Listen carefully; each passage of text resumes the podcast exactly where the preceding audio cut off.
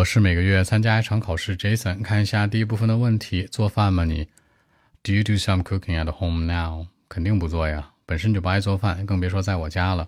最重要的是准备食材呀、烹饪技巧什么的，我都不擅长，我是拒绝的。OK，我完全不会做。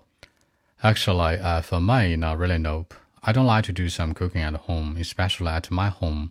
Home for me, you know, is the place where I can relax myself, just rest my mind, relax.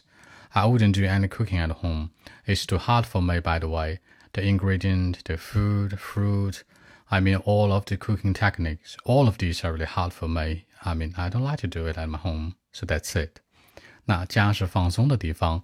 Home is the place for me where I can relax myself or rest my mind.